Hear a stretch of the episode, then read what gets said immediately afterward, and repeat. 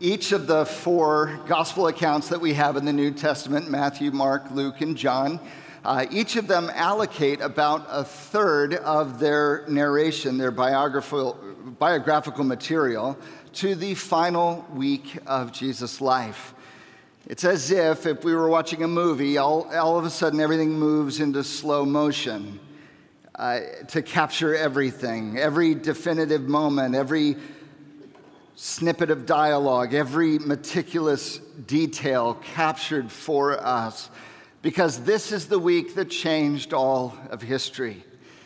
The gospel writers want us to see it, they want us to feel it, they want us to experience it and attend to the details. And so that's exactly what we're going to do this coming week.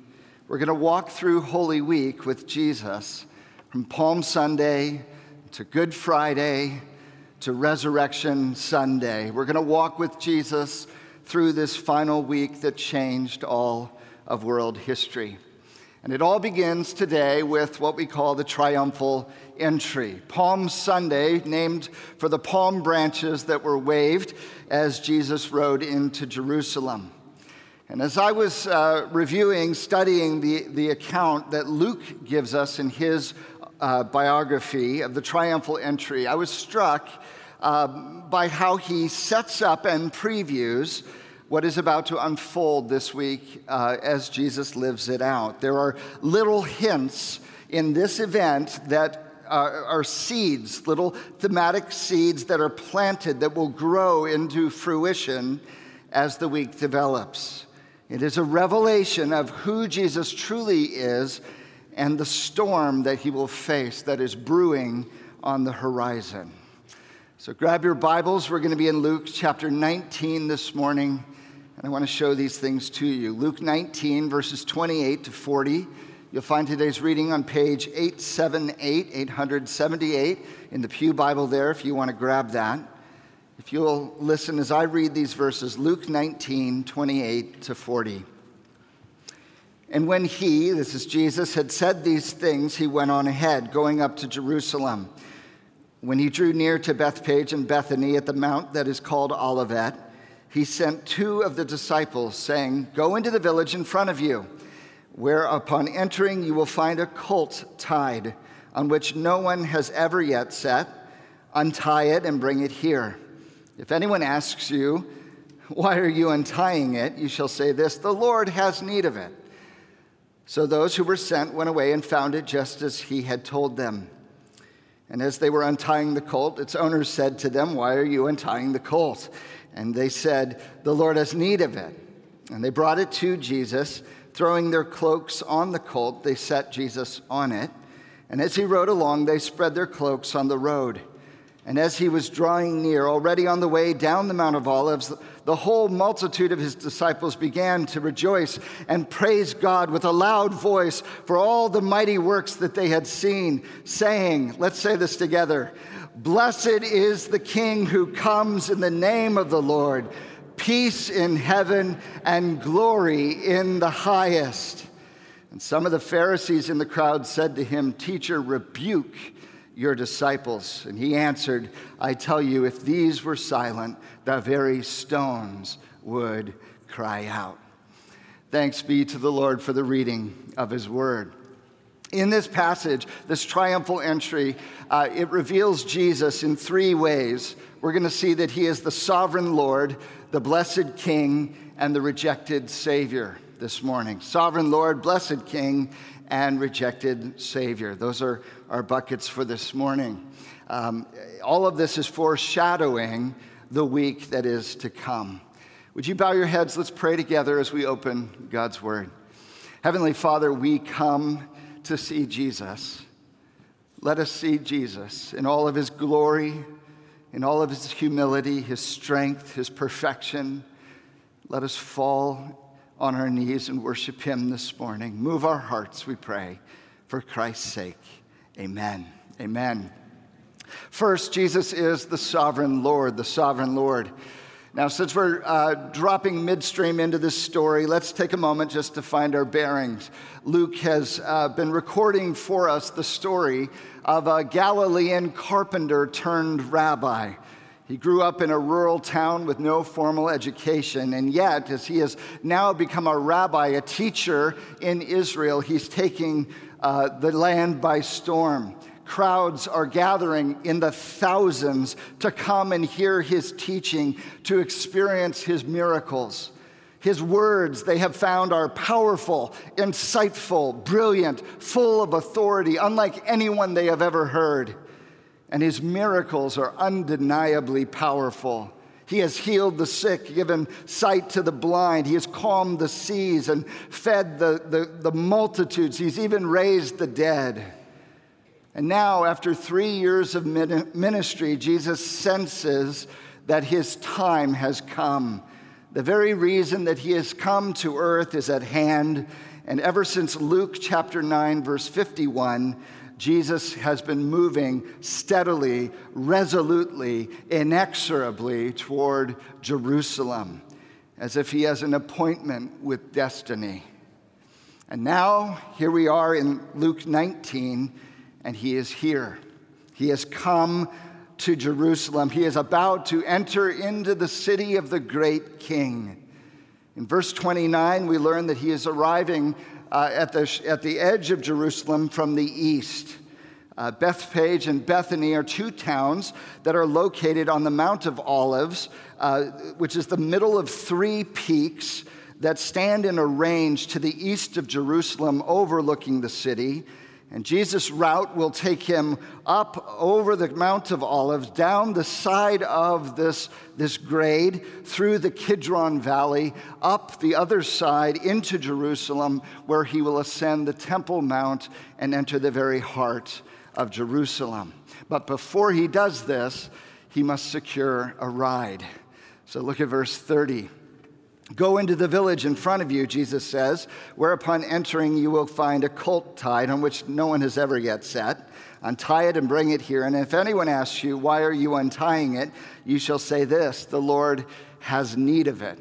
Now, I don't know about you, but I find this set of instructions to be a bit fascinating. Go into the village, you'll find a colt tied up somewhere on the fence, whatever. Uh, it's never been ridden. How does he know this? Um, untie it, bring it here. If anyone says, um, Why are you doing this? tell them the Lord has need of it. It almost feels like Jesus has made pre-arrangement a reservation here for the cult. You know, it's like he called 1 800 Rent a Cult, you know? And uh, he said, Hi, you know, I want to place a reservation for Sunday. I'd like your basic cult package. And they said, Well, we do. Good news, we do have some in stock uh, that are available. Do you have anything with low mileage? Uh, well, actually, we do. We have a Colt right off the, the trailer. It's never been ridden. Great, I'll take it. Now, for just two drachmas more per day, we can upgrade you to a Mustang. no, thank you very much. I'll stick with the Colt. now, of course, nothing like this has happened, right? Nothing, there's no reservation, there's no prearrangements. The reason Luke records it for us like this is because it's so very unusual what happens. Jesus had no time to make these reservations or arrangements. They've never been to this village in months. It's been a long time since they've been in this part of town. Uh, there's no reason on earth that Jesus should know all the particular details ahead of time of what unfolds here. And yet, verse 32 so those who were sent away uh, found it just as he had told them. And as they were untying the colt, its owner said to them, Why are you untying the colt? Just like Jesus said. And they said, The Lord has need of it. And I love this. The Lord has need of it. You, you picture yourself, you're, you're one of the owners of this cult. These random dudes come in and start untying your animal, and you're like, um, what are you doing with my, you know, the Lord has need of it. Oh, okay. Now, in Greek, the Lord is the same word for master. And so you could read this the master has need of it. In other words, Jesus is claiming mastery, lordship over this cult. He's, he's saying it belongs to me. You, you may own the cult, but it really belongs to me. I'm its master, which is amazing to me, the audacity. Jesus acts here as if he is the true Lord and master of this cult, as if it actually belongs to him, as if he has rights to it whenever he wants it, as if this cult was made by him and for him. And of course, if anyone else were to make this request, they'd be grossly out of line. But for Jesus, it makes all the sense in the world because he is the Lord of all creation and he is the Lord of this cult. He's also the Lord of the future. This is why, verse 32, they found it just as he had told them. Do you really? The cult was there in the village just as he said. The colt was tied up at the entrance, just as he said. The colt had never been ridden, just as he said. They were questioned about taking it, just as he said, and the answer he gave them satisfied them, just as he said. It's as if Jesus can see the future and knows exactly what's about to happen. And of course, that's the point, isn't it? That's the point. Jesus knows exactly what the road ahead will bring, not just in terms of the cult, but in terms of everything else that will unfold in these coming days.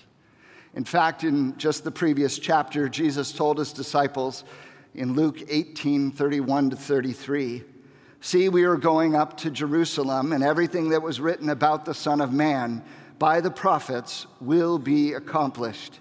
For he will be delivered over to the Gentiles and will be mocked and shamefully treated and spit upon. And after flogging him, they will kill him. And on the third day, he will rise. Friends, Jesus is going into this week with eyes wide open. As the divine Son of God, he has foresight not only into the generalities of what will take place, but into all the particulars as well. You see them here. Where exactly this cult will be and in what condition that he will be spit upon and mocked, and the exact timetable of his resurrection on Sunday. He knows everything that awaits him the suffering, the agony, the rejection, the humiliation the shame, the death. He knows it all. And yet he rides.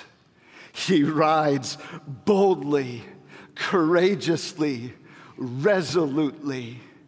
Jesus rides into Jerusalem as the sovereign of creation and the Lord of history. Don't you see this? Jesus rides into Jerusalem as the sovereign of creation and the Lord of history. This is the sovereign Lord who exercises command over all creation, man and beasts, who knows the future in exhaustive detail, and who embraces his destiny as he rides into the future. He is the sovereign Lord. He's also the blessed King, the blessed King. Verse 35. And they brought it to Jesus, the colt, and throwing their cloaks on the colt, they set Jesus on it. And as he rode along, they spread their cloaks on the road. As he was drawing near to Jerusalem, already on the way down the Mount of Olives, the whole multitude of his disciples began to rejoice and praise God with a loud voice for all the mighty works that they had seen saying, Blessed is the King who comes in the name of the Lord, peace in heaven and glory in the highest. I love this scene. They, they bring the colt to Jesus. They use their outer garments as a kind of saddle on the back of the colt. They place Jesus on the colt. And as he rides along, they throw, they roll out the red carpet, you know, they, they throw their garments on the path laying down their cloaks before him. This is a kingly procession, kingly imagery.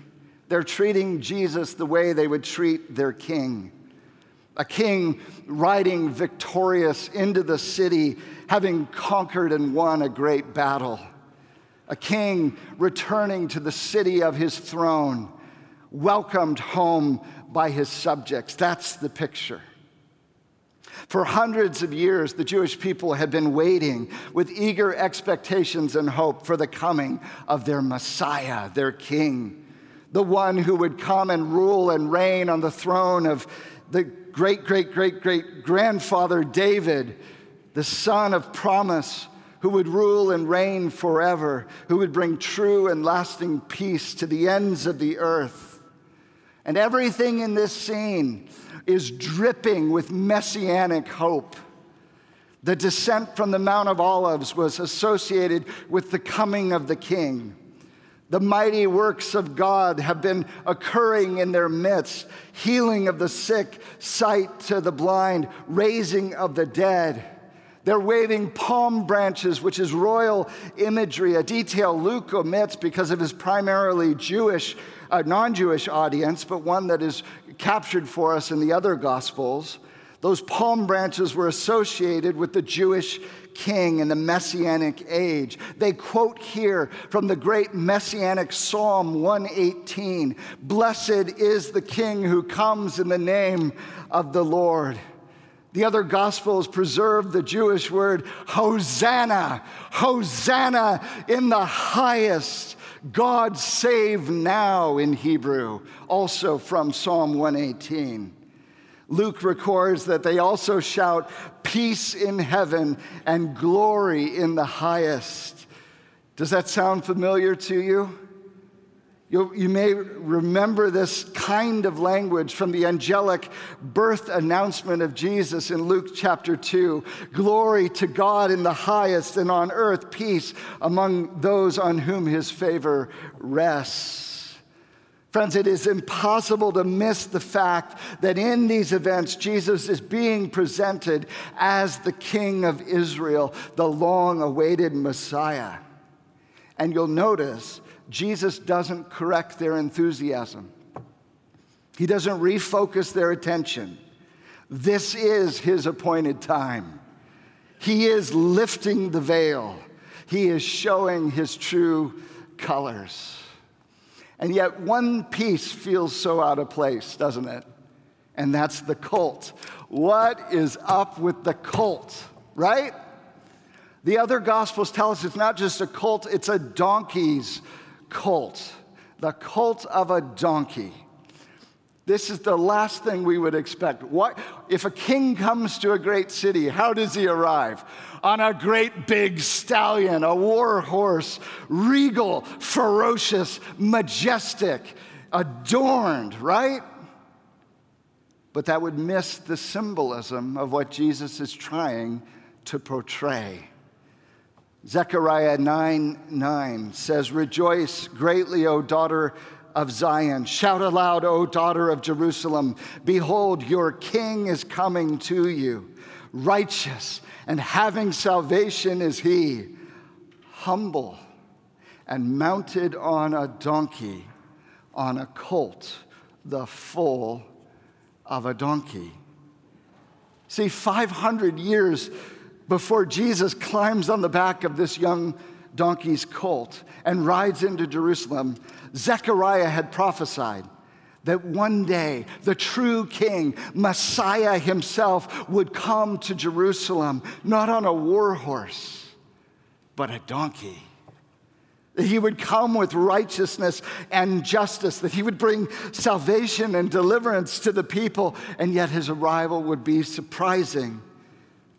That he would arrive not on a mighty war horse wielding a sword with fury, but he would come gently, humbly, lowly, riding on a donkey's foal. And it's as if Jesus is calling his shot. You see this?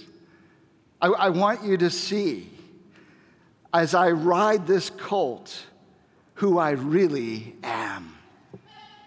I am not the kind of king you might have expected. Friends, Jesus rides into Jerusalem as the anointed king and the humble Messiah. Jesus rides into Jerusalem as the anointed king and the humble Messiah. This is indeed the King of Kings and the Lord of Lords. This is David's royal son. This is the anointed one, the Messiah they've been waiting for. But he does not come on a war horse to run over the top of his enemies and crush them to death. No, he comes on a donkey's colt, a beast of burden to bear the sins of his enemies, even if it crushes him to death. This is a different kind of king. He's the sovereign Lord, he's the blessed king, and finally, he's the rejected Savior. The rejected Savior. As all the multitudes are worshiping Jesus as King and Messiah, some of the Pharisees get upset.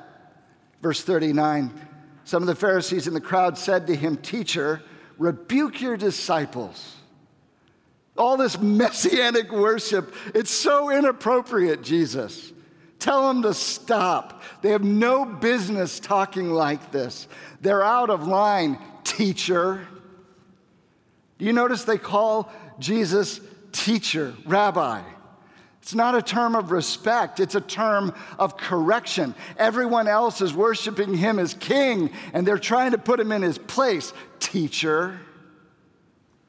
And we see in these words, this short little sentence, the seeds of the rejection that Jesus will face at the hands of the religious leaders in the week to come. It's a foreshadowing of the king's cross. You and I know where this week is headed. That what began with joyous fanfare and praise and excitement on Sunday will end in brutal rejection and betrayal and hostility on Friday. You and I know how the political machine of the Jewish leadership will turn their sights upon Jesus and take him down in cold blood. You and I know that the shouts on Sunday, Hosanna in the highest, will be drowned out by other shouts on Friday crucify him, crucify him, crucify him. And the King of heaven, this Messiah, riding gently, humbly on a donkey's colt, David's true heir and the hope of all the world, will be nailed to a cross and abandoned to die. A donkey now bears him as king, but soon the king will bear his own cross to death, and he will be the rejected Savior. We recall the words, the prophetic words from Isaiah 53, verses 3 to 5. That speak of the suffering servant who would come to redeem Israel. He was despised and rejected by men a man of sorrows and acquainted with grief. And as one from whom men hide their faces, he was despised, and we esteemed him not. Surely he has borne our griefs and carried our sorrows, and yet we esteemed him stricken, smitten by God, and afflicted. But he was pierced for our transgressions, he was crushed for our iniquities. Upon him was the chastisement that brought us peace, and with his wounds we are healed. Friends, don't you see? Jesus rides into Jerusalem as the rejected Savior and the suffering servant. Jesus rides into Jerusalem as the rejected Savior and the suffering servant. Even in this moment of triumph, it is tinged with the rejection and hostility that gathers like a storm on the horizon. Teacher, rebuke your disciples. And I love Jesus' response, verse 40. He answered, I tell you, if these were silent, the very stones would cry out. It's an enigmatic reply, isn't it? Isn't it? At one level, it's pretty straightforward. Uh, you know, Jesus is saying that one way or another, he will receive the, the worship that is rightfully due his name. And if the Pharisees silent the disciples, silence the disciples' worship of the king, then creation itself will cry out in worship, the worship he deserves. But it's an interesting picture, isn't it? Stones crying out. How exactly would that work? Stones crying out. It's not like a, a little slit opens up in the side of a boulder and a mouth appears and it's just like, Hosanna, you know? like all Jim Henson like. No, that would, that's not what it would, like, how would stones worship? They can't speak, they can't sing, but stones can split, stones can tumble, they can roll, they can rock and roll, right? Sorry. but if rocks were to cry out, it would sound more like an avalanche or an earthquake than a musical number, wouldn't it? Why do I bring that up? Because over the course of this week that unfolds, the Pharisees, the religious leaders, will effectively silence the worship of the king, won't they? That's what they do. They shut it down. And Jesus says, if you keep these silent, the stones will cry out. And here's my crazy idea. This is a Philip crazy idea. Sometimes I give you lots of solid stuff from the word. This is just off in left field. But I think I'm right, okay? You figure it out if this is right. Here's my crazy idea. What if the stones did cry out? What if the stones did cry out when the Pharisees silenced the worship of the king? When Jesus died, what happened? There was an earthquake. And the tombs carved into the stone side of the hill split open, and dead people came to life. And the temple curtain was torn in two. And on resurrection morning, there was a violent earthquake, and the stone rolled away. Could it be? Could it be? Could it be that the, when the worship of King Jesus fell silent, the stones themselves cry out as only stones can do because Jesus, Jesus the King will receive all worship that is due his name? Could it be?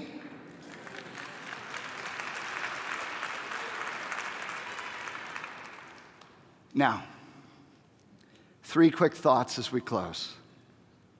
First, do you realize Jesus chose this week for you? Do you realize Jesus chose this week for you? Jesus knew exactly what was coming his way. He knew about the betrayal, he knew about the rejection, he knew about all the false accusations and the kangaroo court and the political corruptions and the beatings and the torture and the mockery and the shame and the dishonor and the jeering and the agony and the shuddering and the heaving. And he could have run away. He could have disguised himself, fled the country, deserted his post. But knowing all that it would cost him, friends, he chose this week. And why? For you and for me. Because of his great love for us, Jesus went to the cross where he died in our place and for our sake, bearing all of our sin and shame, and rose again to make us right with God forever, sons and daughters of the King. This is why he came. He chose this week for you. Secondly, friends, Jesus is a king worth following. Don't you see that? Jesus is a king worth following. Most kings show up on horses with swords and might and power, and they slay their enemies and intimidate and cut down their foes to establish their kingdoms. And they rule in fear and oppression, but not Jesus. Jesus is a king like no other. He comes gentle and riding on a young donkey. He comes not to slay his enemies, but to be slain by his enemies. He comes not to cut down his foes, but to be cut down by his foes. He comes not to pierce with a sword, but to be pierced through himself. Friends, Jesus is the true king who lays down his life for his enemies, for people like you and me. And of course, the irony is because he laid down his life for us, we're all gathered here this morning to worship and bow down before our king, aren't we? Other kings and emperors and politicians have tried to flex their power and might to gain the allegiance of people. But Jesus has won our allegiance through his self sacrifice and love, hasn't he? His great love and sacrifice for us has melted our hearts, won our allegiance, and now we'll do anything for Jesus because he did everything for us. And friends, Friends, Jesus has built the greatest kingdom in the history of the world. There are 2.6 billion Christians who are gathering this morning to worship a crucified Lord, a suffering Savior, and a donkey riding King.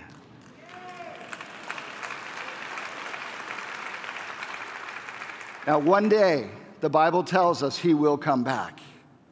He will return in glory and majesty astride a white horse and will take up his rightful throne and will rule and reign as King of kings and Lord of lords forever. But he gets there, the one who wears the crown, he gets there because he bore the cross first. It's beautiful. So here's my last question Is Jesus your king? Is Jesus your king? See, friends, for many of us, this is the sticking point we have with Jesus. We're Americans, after all, we don't like kings. We're deeply, deeply distrustful of monarchs and authorities and anyone who wants to be the boss of us, right? Because we've seen how power can corrupt. We've seen authority get abused. We've seen leaders who are selfish and self serving. And so when Jesus comes along and he says, I'm your king, our instincts are to push back on that, to be distrustful of that. So many other people have let us down, right? So we've learned to survive, to look out for ourselves because nobody else will. That's what orphans do, after all. But don't you see, friends, how very different this Jesus is? He uses his power to serve. He uses his authority to bless. He uses his strength to sacrifice. He uses his rights to lay down his life. He is the king of the cross, the lion and the lamb. Friends, anyone who loves you enough to die for you will never do you any harm. This is a king that is worthy of your trust all of your life and all of your yeses and amens. His love will teach you how to kneel. He is the king. So, is he your king? Have you said yes to King Jesus, to his sacrifice, to his life? Oh, that you would. We live when we bow before the king. Would you pray with me?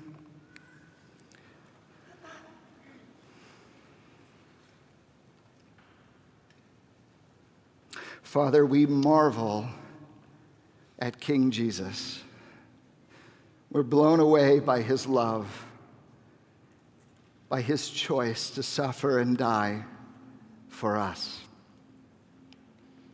That he would use his power and authority not for himself, but for us to serve us and rescue us and redeem us.